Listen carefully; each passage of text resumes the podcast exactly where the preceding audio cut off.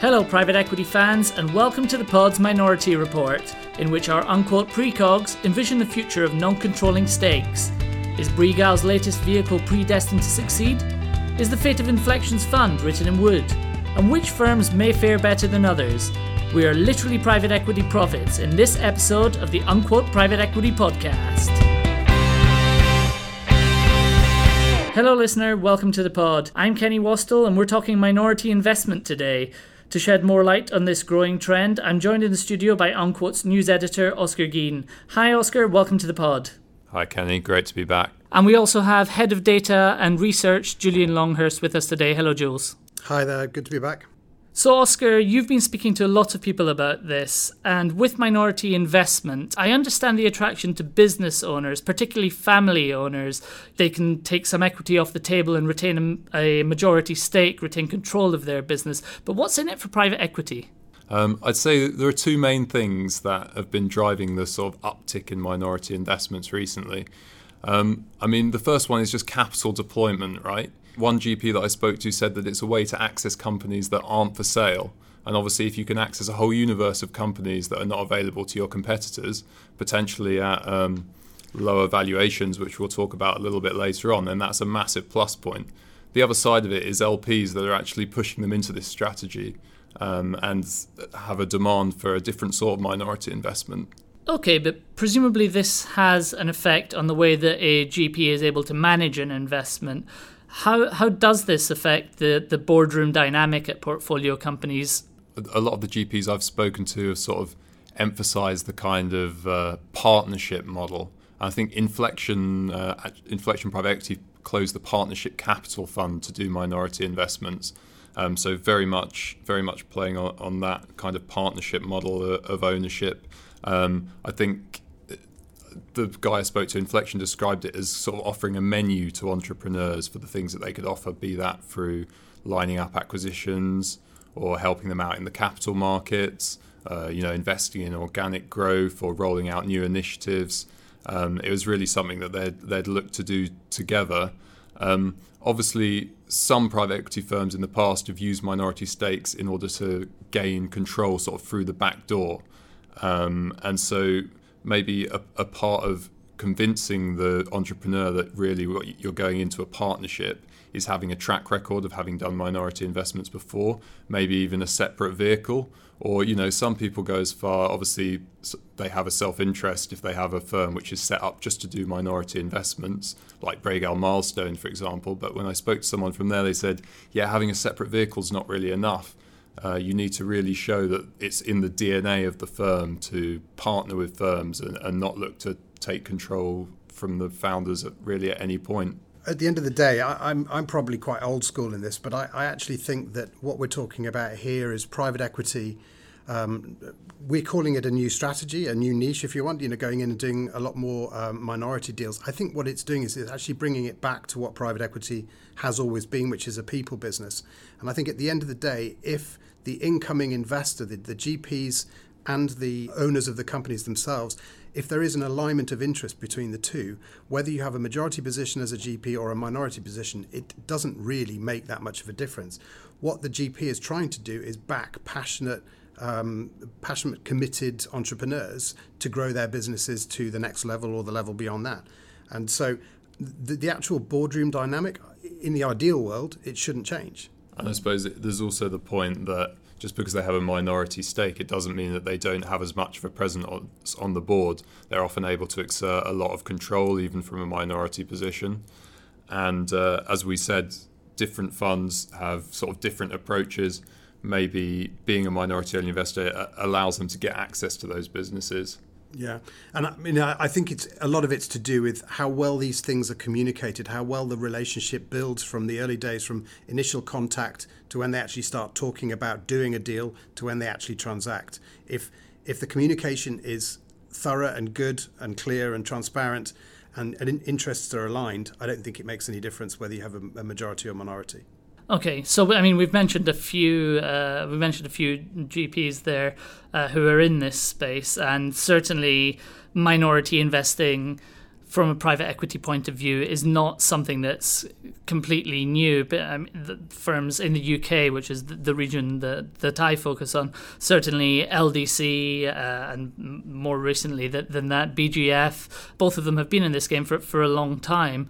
Perhaps what is most notable is the increase in volume. I wonder if that is partly, Oscar, a, a result of the number of new entrants. Is there an element of this being a way that new entrants are able to carve out niche strategies for themselves. There's possibly an element of that. I mean, we discussed Bregal Milestone already, which has been set up, obviously, with some money from Bregal Investments, um, just as a new firm, just to target minority investments. For the most part, though, that hasn't really been the story on the fundraising side. It's more kind of well established firms that perhaps raise a minority fund as an addition to the, the sort of flagship buyout strategy. Um, we, we talked about Inflexion. There's kind of IK investment partners as well. Although that is a which slight, is a very different, yeah, it's it very is, different. Exactly, yes, it's a slightly different model. Whereas these are sort of more growth focused, earlier stage minority buyouts. IK is looking to respond to an LP demand for kind of minority investment in a later stage business. So you think about the company we work for, Acuris, where GIC owns a minority stake, which uh, they've said they have every intention of holding on to for a long period of time. Uh, LPs with a similar sort of return profile as GIC have obviously expressed a, a, demand for this sort of investment, and IK has come come up with this fund offering to meet it. So there's a bit of a push and pull factor there, I'd say.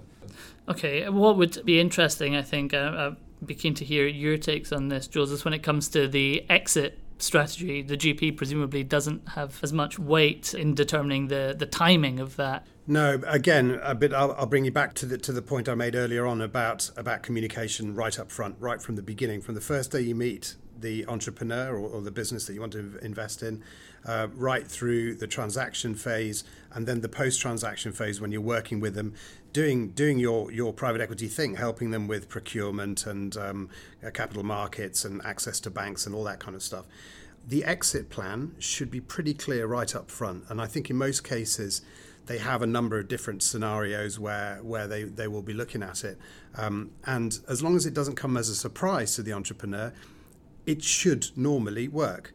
But I mean, I, I have done in when I, when I've not been at Unquote, I have done a couple of projects doing referencing for a consultancy a consultancy firm, and that clearly that whole um, the communication had clearly broken down in a couple of cases that, that I where I interviewed the CEOs of of portfolio companies, and their main problem was that the exit came the exit plan seemed to come as a surprise to them when it shouldn't have done really.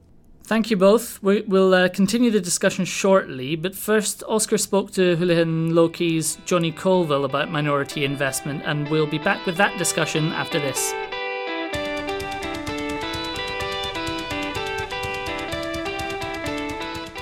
Hello, listeners. I'm here at Houlihan Lokey's European headquarters with Managing Director in the Financial Sponsors Group, Johnny Colville. Hi, Johnny. Thanks for having me. Pleasure. So we're here today to talk about minority investing, uh, which we've noticed at Unquote has increased as a percentage of overall P-backed buyout deal flow, and more and more GPs are raising minority strategies. Uh, now, Johnny, first off, does this sort of match with your perception, and uh, what do you think is driving it? Yeah, I think that's right. I mean, clearly there's a well documented pursuit of yield in a low return market environment from institutional investors. And, and what we're seeing is significant appetite from LPs to back successful managers across multiple different strategies. Many billions of dollars have been raised, not least because this gives GPs access to a wider universe of investment opportunities. Traditional LBOs have, have grown from a cottage industry in the 80s to a, a highly mature, highly competitive, and well banked sector. You've got lots of funds chasing the same assets with the result that prices are bid up to all time highs, at least certainly in, in Q4 of last year. There are fewer GPs with a minority strategy, and, and therefore competition for assets is, is less crowded and the direct corollary of that, uh, less competition, is is the opportunity to acquire businesses at better value slash lower multiples. Yeah, that's, that's really interesting. And, and what are the sort of typical characteristics of the kind of companies that might sell a minority stake to a PE firm? I mean, do you normally know right at the start of the process that it's going to be a minority investment that's more appropriate? Typically, at the start of a process, you have a view whether there'll be a majority deal on the table or a minority deal or a, or a capital raise. Uh, this can change during the course of a process, uh, depending on, on a number of different parameters, including whether the reserve price is met. Quite often, you'll see a, a founder or an owner, which is which is often where minority deals are, are struck, unwilling to give up control. They want to be in control of their destiny. They want to be in control of their budget, and they want to choose the moment of exit. And if they're strong believers in future growth, that implies that they're both a buyer and a seller. What they need is capital, and they need assistance and support and that's very much what private equity can can give to a, a typical founder owner who's who's grown up with the business whose often name is above the front door etc and can you give us an example of one of those perhaps that you've worked on recently or one that you've seen in the market that fits that sort of profile? Yeah we we sold a business uh, in the middle of last year called tails.com which is the the leading online direct to consumer premium personalized pet food business it was backed by a number of people including the founders some of the uh, innocent founders through their investment vehicle Jamjar and Octopus Ventures. The business was growing very fast, and we were mandated to go to market and to raise capital to enable the business to, to expand. During our part of those conversations, we were approached by Nestle, who was a large multinational company, who put an offer to buy 100% of the company. Now, that wasn't the intention when we went out at the start of the process and we had a number of conversations as to whether that was the right thing for the business and the right thing for the various shareholders. And ultimately, we concluded that actually selling 100% of the business was the right thing for the for for Tails and to enable it to grow further. So that is an example of where we started off with a minority deal with a capital raise, and it turned into a majority deal. Uh, and this is obviously possible for someone like Nestle to you know very flexible in, in what they can do. Do GPs that have a specific minority strategy maybe have a bit of an advantage in the sales process? I mean, what, what's the difference between just having a specific minorities fund or having a firm that's set up specifically to do minorities? And how does it affect their, their chances in the auction? Well, good question. I think it gives them flexibility and it's, there's a perception around threat as well. In certain countries, take Germany for example, Der Spiegel famously referred to uh, private equity as locusts um, and that that region is arguably less predisposed to thinking that the the private equity is a force for good. Um, asset strippers, vultures, they close factories, they make people redundant, etc., etc., which we know is not true. What you do have is, uh, if you have a dedicated minority fund, then you have the ability to offer alternatives to to a, a founder or an, or an owner and it's it's if you rewind, what is private equity all about? It's about making managers owners. You have that uh, in spades when you are a, a founder owner who already owns a majority and is selling down to minority. You enable firms to do things that they couldn't do for themselves through the network, through the experience, through the the track record of having done it before. For instance, internationalizing a business, taking it into new jurisdictions, or uh, improving the, the reporting systems, improving the supply chain, improving procurement, etc., etc um, and you use a bit of leverage to turbocharge returns. And I think what I would say is that when you think about uh, leveraging minority deals, it's typically less for a bunch of different reasons. One, the entry multiple tends to be lower than for a control deal. Two, the founder, entrepreneur, majority shareholder is typically uh, less uh, well versed. I don't want to use the word sophisticated, but debt is viewed as potentially a negative because you could end up losing the business and three because you can um, uh, grow the business through equity capital rather than debt capital. So I wouldn't say it's an advantage, uh, but certainly gives flexibility to anyone entering a process where potentially the founder owner doesn't quite know what they want. Great. Uh, and speaking of processes, this is something I want to get your take on, a bit of an independent voice. Because I've spoken to Inflexion that has the Partnership Capital Fund, and they say it's really important to have a separate fund for minority investments also Bregal Milestone, which only does minorities across the whole GP. Um, so, so what do you think? How much of an edge does it give you in a process to have it as a separate strategy, or to have it as the only strategy that the firm pursues? It depends on the house, um, and I think Inflexion is a very good example where there is cross pollination between the funds, where there is uh, shared expertise.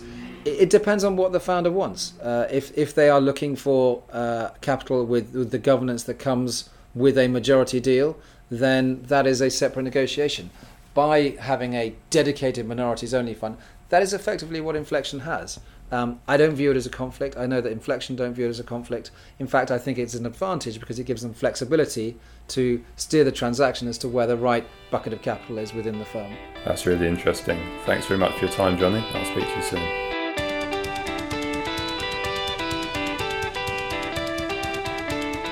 Some really great insight there from Johnny. Something that's perhaps a bit of a sore subject for private equity practitioners is this outsider's view of the asset class as locusts. How much of an effect does Europe's many, many different cultural nuances have on the prevalence of this minority investing in any given market? Yeah, I thought it was really interesting to hear Johnny bring up that cultural phenomenon and the sort of well known and uh, oft cited locusts reference in the in Der Spiegel.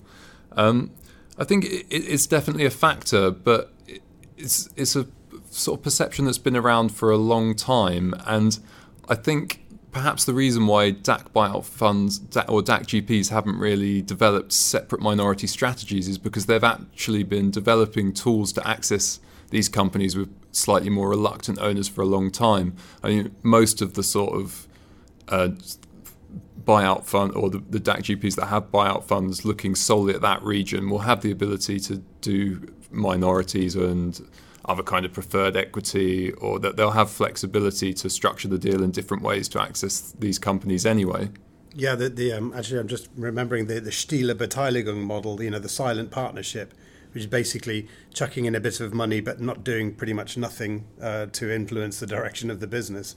It's and also we covered a lot. Even just doing a, a majority buyout, which is less than 66%, is uh, a meaningful milestone in the shareholder structure in a German company right. as well. Okay.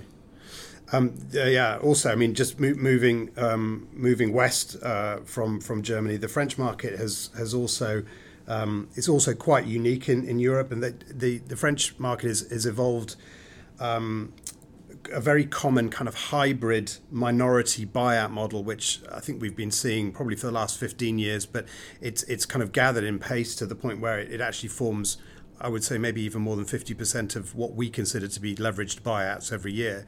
So you know, these are where we have situations where entrepreneurs are selling a, a minority portion of their business to an incoming private equity investor with a with a, a, token amount of leverage, normally one and a half times, two times um, and uh, you know th- these are these are kind of classic buyout structures. They're new codes, they're leveraged, but they're very lightly leveraged, and the entrepreneur remains in control of the business.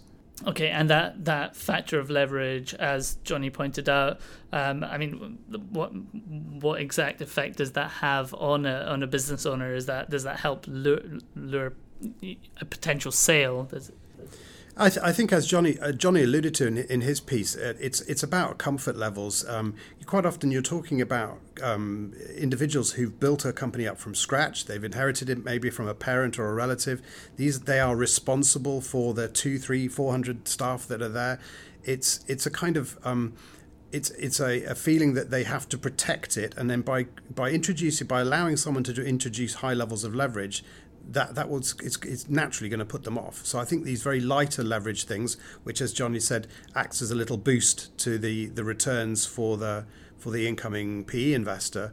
Um, are much more palatable for, for the entrepreneur that owns the business. Um, yeah, just just something I wanted to pick up on as well. Um, so some of the GPs I've spoke to, um, especially uh, David Whileman from uh, Inflexion, was making the point that he thought minority investing was not correlated with the economic cycles in the same way as majority buyout investing.